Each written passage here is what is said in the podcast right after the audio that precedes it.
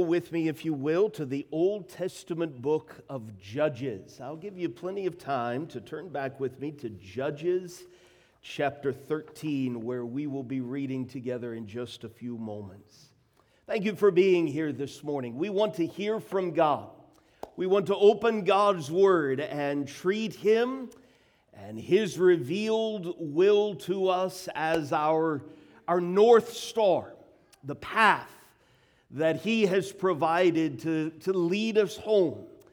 And we are so thankful that He has given us so much wisdom, so much instruction. As we open our Bibles back to Judges chapter 13, we are entering into um, a, a bit of a complicated story. If you're following along in our daily Bible reading schedule, you read Judges chapter 13 this past Friday, and you were introduced or you were reintroduced to Samson. How many lessons can we draw from the life of Samson? Good lessons, encouraging lessons, not so good lessons, very discouraging, very humbling lessons that can be drawn from this man who was blessed by God with extraordinary physical strength. But I, I really don't want to talk with you at all about Samson today. Maybe just a closing note at the very end. What I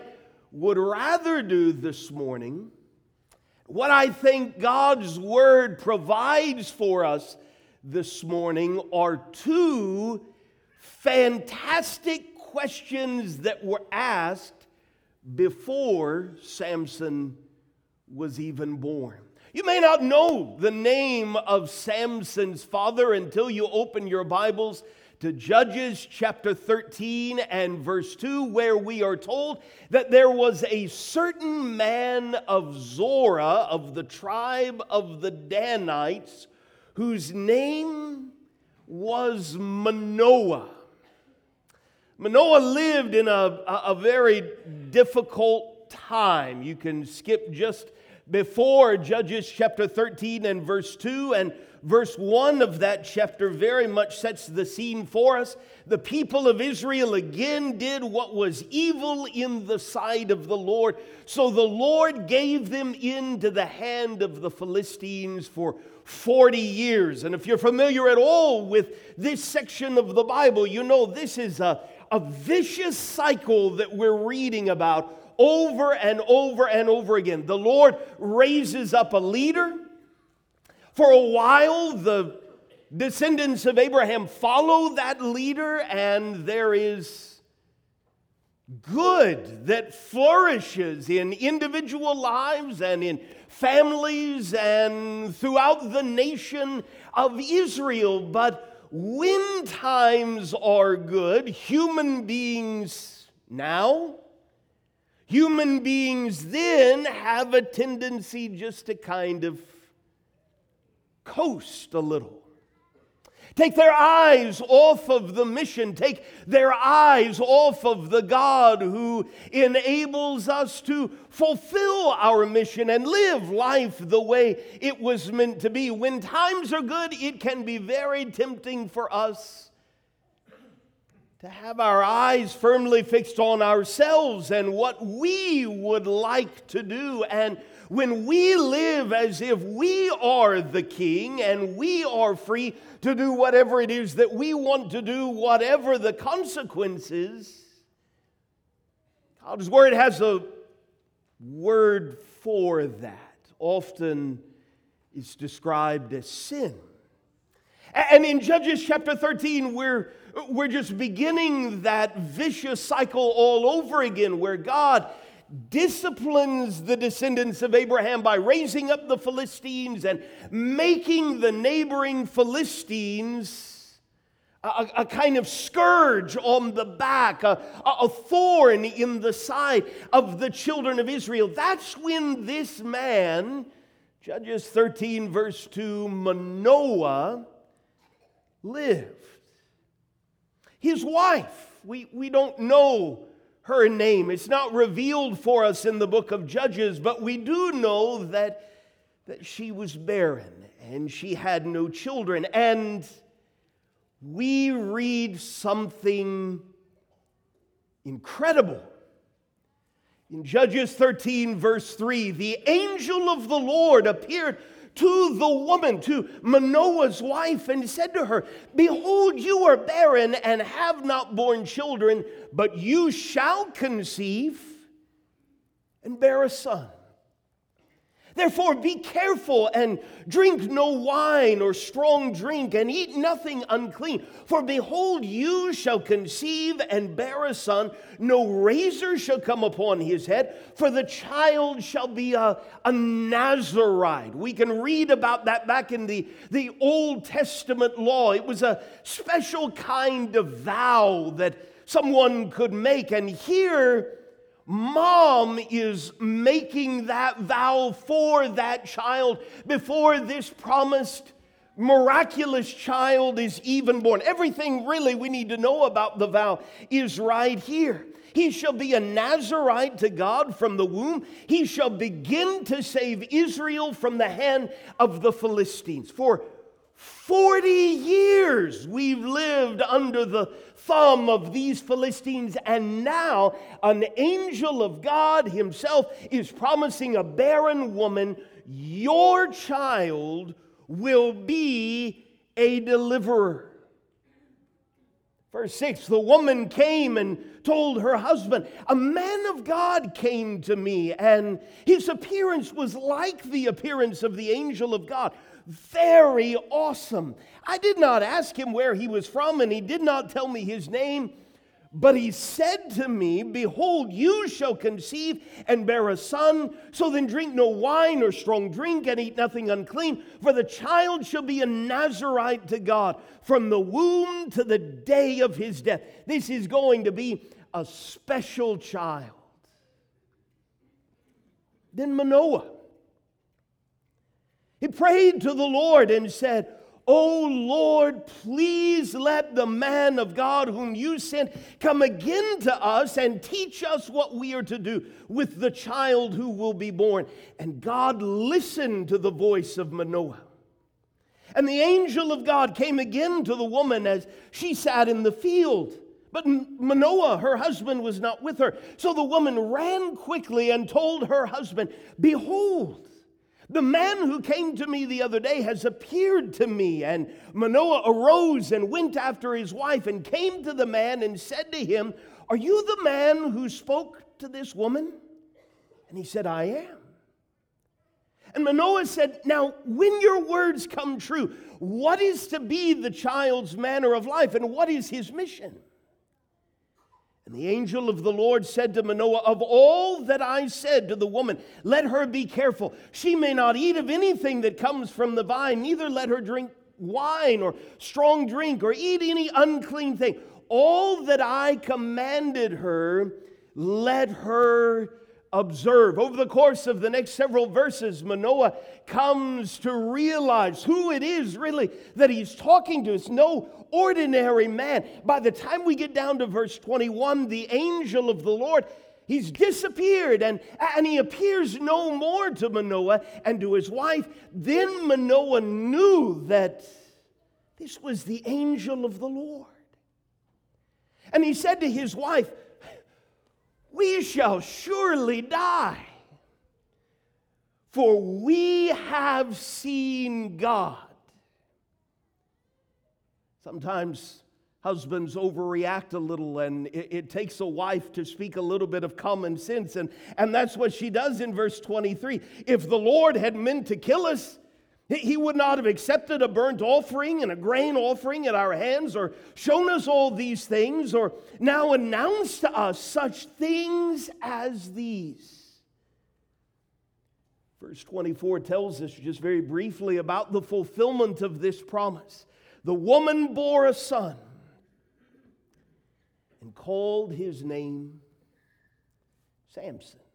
Now, I'm guessing just about everybody in this room has heard the name Samson before. Even if you didn't read on Friday Judges 13 or tomorrow you read Judges 14, I, would certainly encourage you to do that. Our, our schedule is right there on the inside of your bulletin for this week, and you can read all about the life of this exceedingly strong man. I'm guessing very few of us, if we had been pulled on our way in, could have given right off the top of our heads the name of Samson's father. But there are a few things that really impress me. And I hope impress you, make an impression on all of us about this man. Did you notice there in Judges chapter 13 and verse 8 what this man does when he doesn't understand? I've, I've never heard anything like this before. I'm not sure how this could be possible. I have no idea when it would happen, why it's happening, the what behind the happening, but I do know this I can pray to the God of my forefathers. I can pray to the God of Abraham and Isaac and Jacob. And I want you to notice in the rest of Judges 13, verse 8, it's not just a, a rote, memorized prayer, something that just flows right off the tip of his tongue that he's heard all of his life, but he makes it really personal. And what it does is reveal the posture of his heart. God, I don't understand one bit of this. Would you teach us? In fact, keep your hand right there in Judges 13 or a marker and turn with me right to the middle of your Bible, Psalm 119. And I want to try and make this as, as personal and practical for all of us in this room right here this morning. You know Samson's name a whole lot more than you know the name of his father. But this man had a strength that ought to be noticed, ought to be admired, ought, ought to be imitated. Uh, when he's not sure what's going on, his inclination is to pray and to pray something very specific. God, you know more than we do, God. You know better than we do, God. You know when and we don't. You know why and we don't. You know how and we, we most certainly don't. And so, God, would you teach us? Let me show you. Is your Bible open there to Psalm 119? How often we run across this sort of refrain. Psalm 119, verse 12 Blessed are you, O Lord, teach me your statutes. Look at verse 26. When I told of my ways, you answered me, teach me your statutes. Look at verse 33. Teach me, O Lord, the way of your statutes, and I will keep it to the end. You might have to turn a page, but look at verse 64. Psalm 119, verse 64. The earth, O Lord, is full of your steadfast love. Teach me your statutes. Verse 66 Teach me good judgment and knowledge, for I believe in your commandments. Verse 68 You are good and do good. Teach me your statutes. You might have to turn another page. Look at verse 108, Psalm 119, verse 108. Accept my free will offerings of praise, O Lord. Teach me your rules. Verse 124 Deal with your servant according to your steadfast love and teach me your statutes. Verse 135 Make your face shine upon your servant. It's a beautiful thing to say, to pray. We often hear that sort of language in one of these Psalms that we open our Sunday morning services with, right? God, would you shine your face on us? It's a beautiful thing to pray. Let's just make sure we appreciate what comes next. It is not, God, would you shine your face on your servant while I do whatever I want to do. That's not how it works. It is not, God, would you shine your light on your servant while I act as if I know better than you? No, that's not how it works. The door is there. Manoah had learned to pray. Teach me. You and I are being taught to pray over and over and over again, right here in the heart of the Bible. God, would you make your face shine on your servant? And, second line of verse 135, teach me. Teach me the way I ought to go. Let's go back to Judges 13, back to the book of, uh, of Judges and the story of Manoah. Three things that really stand out to me about this man that we don't know a whole lot about. He, he prayed to the Lord. And because that prayer is recorded, we get a glimpse into the posture of his heart.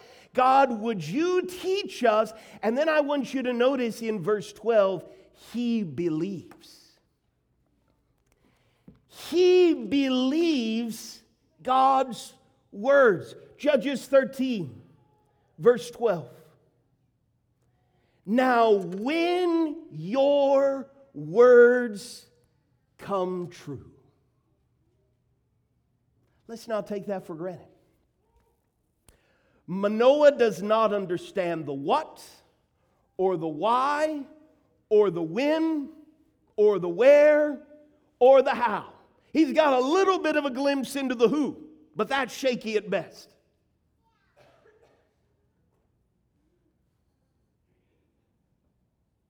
But Manoah believes if these words are from God, these words are going to come true.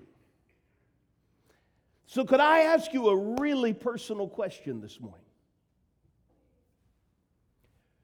Do you believe that God's words are going to come true? If you don't, we're glad that you're here. If you're not sure, we're glad that you're here. And we would love to talk more with you about that. We would love to have a conversation with you about why you should believe God's words are going to come true even before you leave this morning. I'm guessing what got most all of us out of bed on a holiday weekend is because this is the Lord's Day, a blessing from God. He knows what we need better than we know ourselves. And we believe His words are going to come true. That's why we're out of bed on a Sunday morning of a holiday weekend. We believe God's words are going to come true. But for the rest of our time this morning, could I draw a line from that principle to two really important questions? Because I cannot say, you cannot say, I believe God's words are going to come true without taking these two questions seriously. But the reason you ask these two questions is because you believe the God behind the words. And all that I've done is, is take these two questions from Judges 13, verse 12, and, and made them personal for me and for you. Two great questions that Samson's father asked. Number one, in relation to this promised son, what is his manner of life to be? We can very easily make that personal, can't we? what is to be my manner of life. If you're following along in our, our interactive outline there, you can see directly under that, I, I have three prompts. And, and it's not going to bother me if you fill in those prompts right now or if you just think through them with me. I would encourage you, if you don't right now, to spend some time this afternoon, this evening. Listen, tomorrow is a holiday. You're going to have time to fill in these three prompts. Because we're trying to make this as personal and applicable as possible, right? I'm a. And how do you fill in that blank? I'm a man. I'm a woman. I'm a single person. I'm a husband. I'm, I'm a wife. I've gone through a divorce. I'm a father. I'm a mother. I'm a grandfather. I, am a grandmother. I'm, I'm a student. I'm an employee. I'm an employer. What do you do for a living? There, there's, there's all sorts of things that you can put in that prompt. And I would really encourage you to take a little bit of time to fill that in. I may, how would you do it? And then this week, I'll I'll what? Some of us will go to school. Some of us will go to work. Some of us will enjoy retirement. Some of us will go out of town. Some of us will work around the house. Some of us will work within our apartment or our condominium or our townhouse. Some of us will travel. Some of us will meet with other people. There are appointments already on the calendar. Some of us will interview for, or we will work on, or we will plan for. Make that personal, whomever you are. I am. This week, I'll And number three, I'm, I'm passionate about. For some of you, yesterday was all about college football. For some of you, yesterday was all about enjoying some time out because your husband was all about college football. How do you fill in those th- those blanks. I'm passionate about reading. I'm passionate about the outdoors. I'm passionate about decorating. I'm passionate about landscaping. I'm passionate about movies and television and social media. H- how is it that you would fill in those blanks? I may, this week I'll, and I'm passionate about. Could I encourage you, whatever you put, you put in those blanks. If you believe that there is a God and you believe that His words are true and that His words are going to come true, whatever you put in those blanks cannot, should not, must not be divorced from, living in a completely different realm from truth. Not as I define it, not as you define it, not as any group of human beings define it, but as you remember what I asked you. Do you believe God's words are true? Do you believe they're really going to happen? And if you do, could I could I maybe just turn one more little practical application to try and, and make this as relatable as possible? What is to be my manner of life? Here is a human being created by God, treating God as if God is the only one who really has the right to answer that question. God, you're my creator. You get to define life the way, my life, the way it was meant to be. Would you teach me what is true? And as you speak, what is my manner of life to be.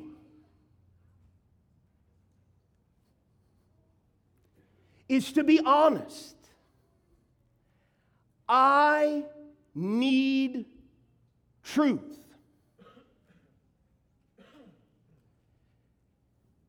Because when I shut the truth out, when I act as if I, my truth, whatever that ambiguous blob of an idea is, is, is somehow better, more wise, more enduring than God's truth, I, I make a mess of things. I make a mess of my individual life. I make a mess of my marriage. I make a mess of the lives of my children, the people around me.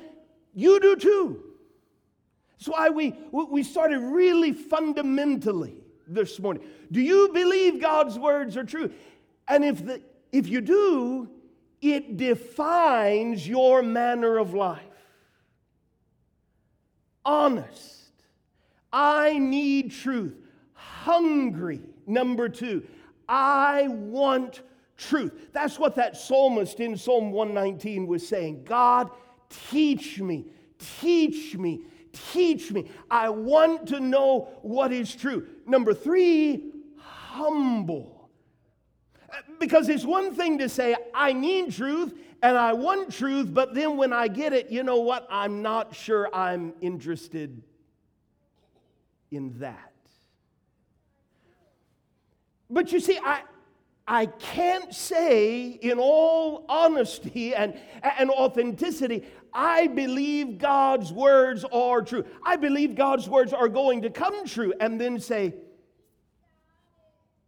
I'll take this over here, but not this. No. Honest, hungry, humble, I accept your truth, God. And the Bible way for living, the Bible word for living what he teaches us is holiness. What is to be my manner of life? What is to be your manner of life? Fantastic question.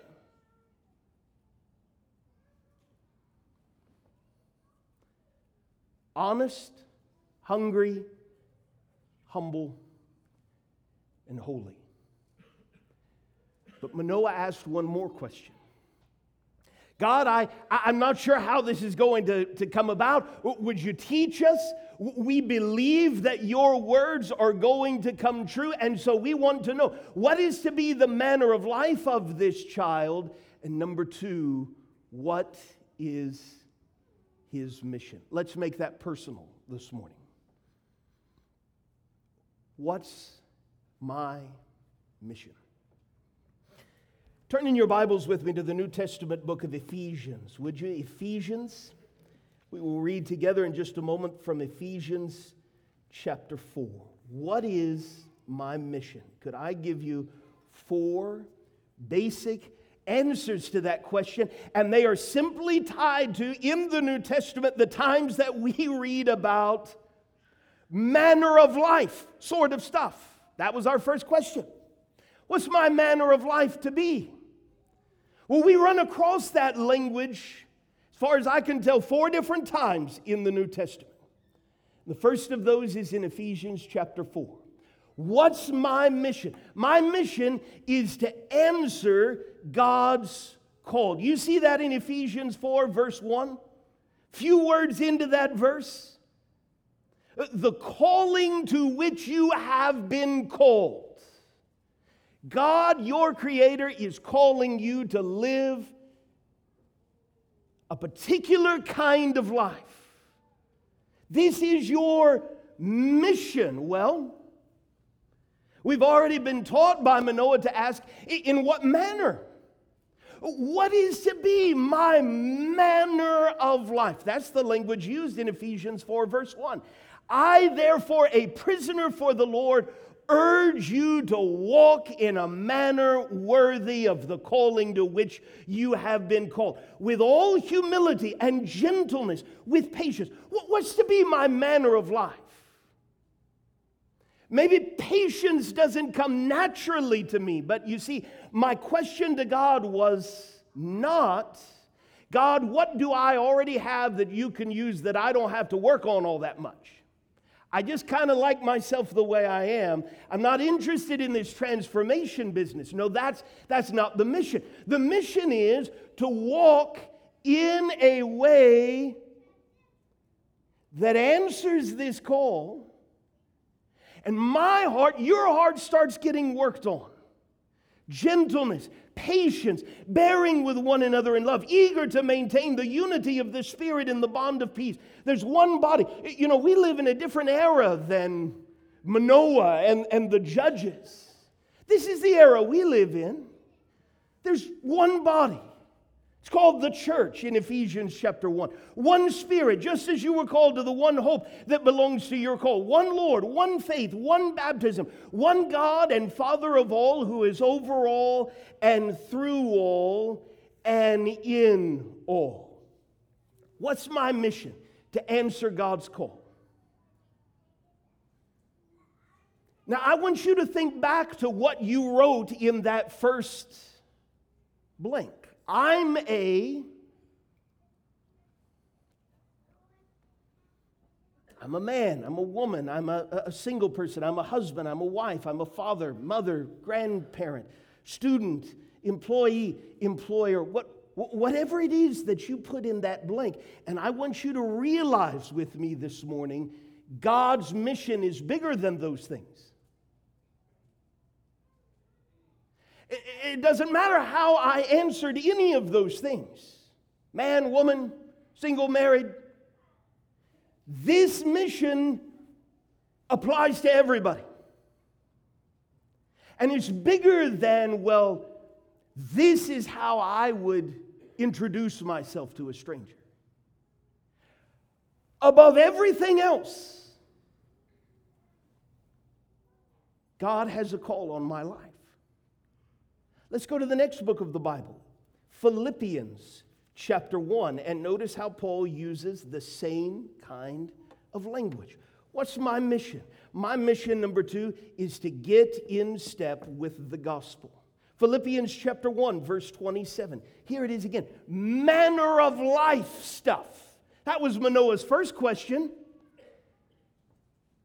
Philippians 1:27 Only let your manner of life be worthy of the gospel of Christ, so that whether I come and see you or am absent, I may hear of you that you are standing firm.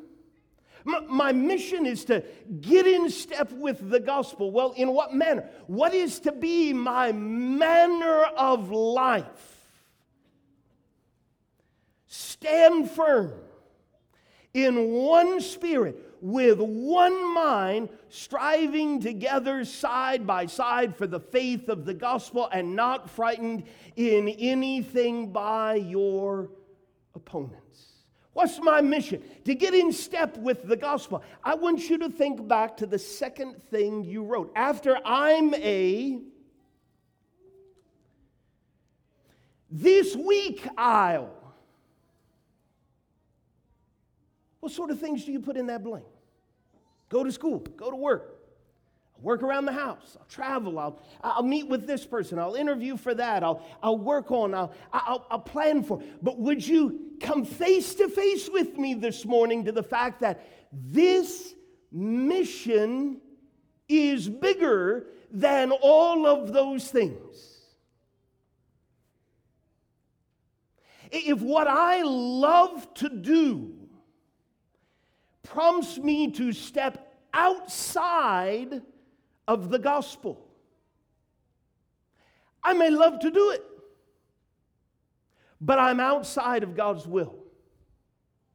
If I have to, the, the gospel is heading this way, but I have to take a detour over here in order to do what I want to do, I'm not living up to my mission. The mission is bigger than my plans for this week. I want you to see that. Let's go to the next book of the Bible, Colossians chapter 1, where Paul uses manner of life, sword of language. Colossians chapter 1, you can start reading with me in verse 9. And so from the day we heard, we have not ceased to pray for you, asking that you may be filled with the knowledge of his will in all spiritual wisdom and understanding, so as to walk. What's my mission? What's your mission? To please the Lord in the way you walk. Walk in a manner worthy of the Lord, fully pleasing to Him, bearing fruit in every good work and increasing in the knowledge of God. Well, what is to be my manner of life? Verse 11 May you be strengthened with all power according to his glorious might, for all endurance and patience with joy. What's to be your manner of life is to be all about giving thanks to the Father who has qualified you to share in the inheritance of the saints in, the, in, in life. What is to be your manner of life? To live with this awareness. He's delivered us from the domain of darkness and transferred us to the kingdom of His beloved Son, in whom we have redemption, the forgiveness of sins. What's my mission? To please the Lord in the way that I walk. And so I want you to think about the third blank.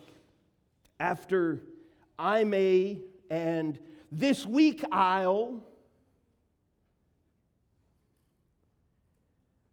I'm passionate about.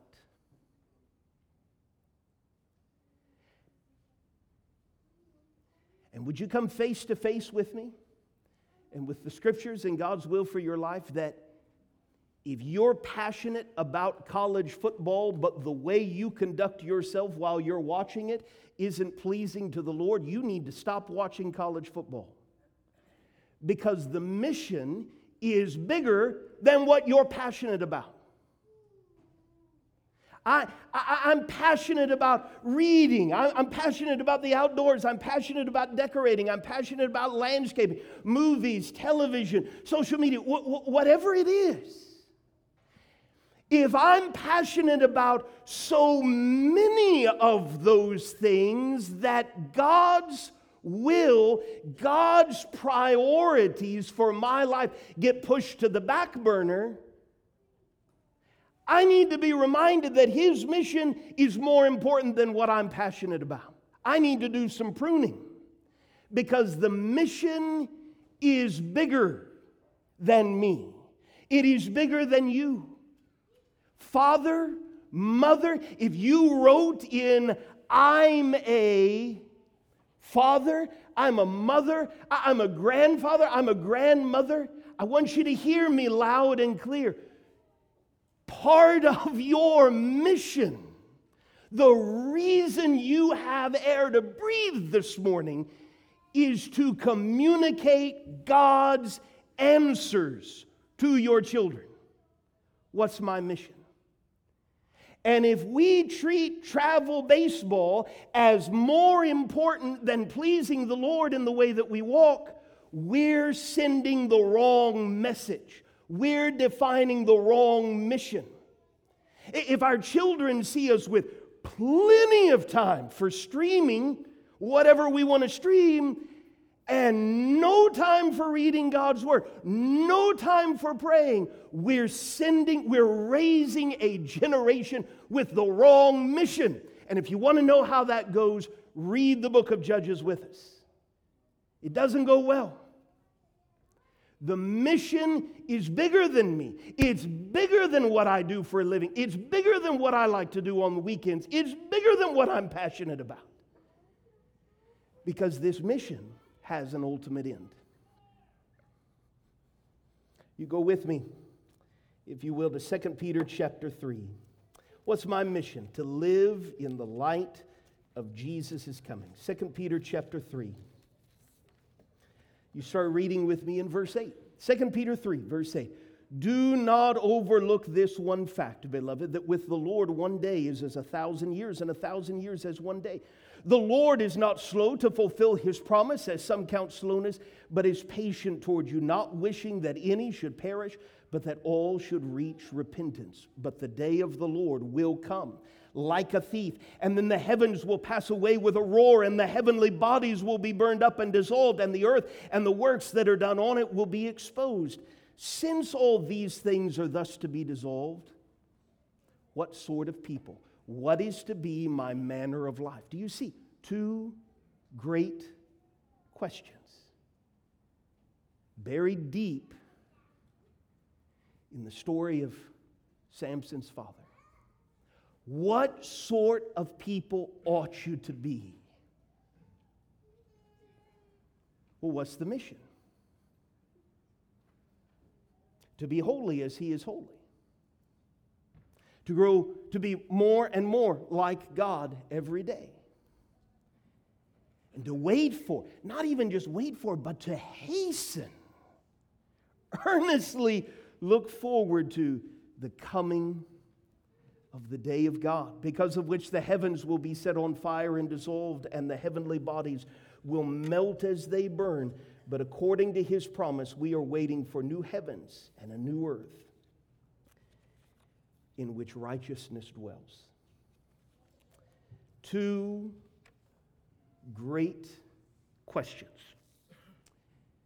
asked by Samson's father What is to be my manner of life? We heard honest, hungry, humble, holy. You know what that sounds a whole lot like? When Jesus was asked, What is the greatest commandment in the law? And he said, You shall love the Lord your God with all your heart, all your soul, all your mind, all your strength. God, I, I want to be humble I want to be honest.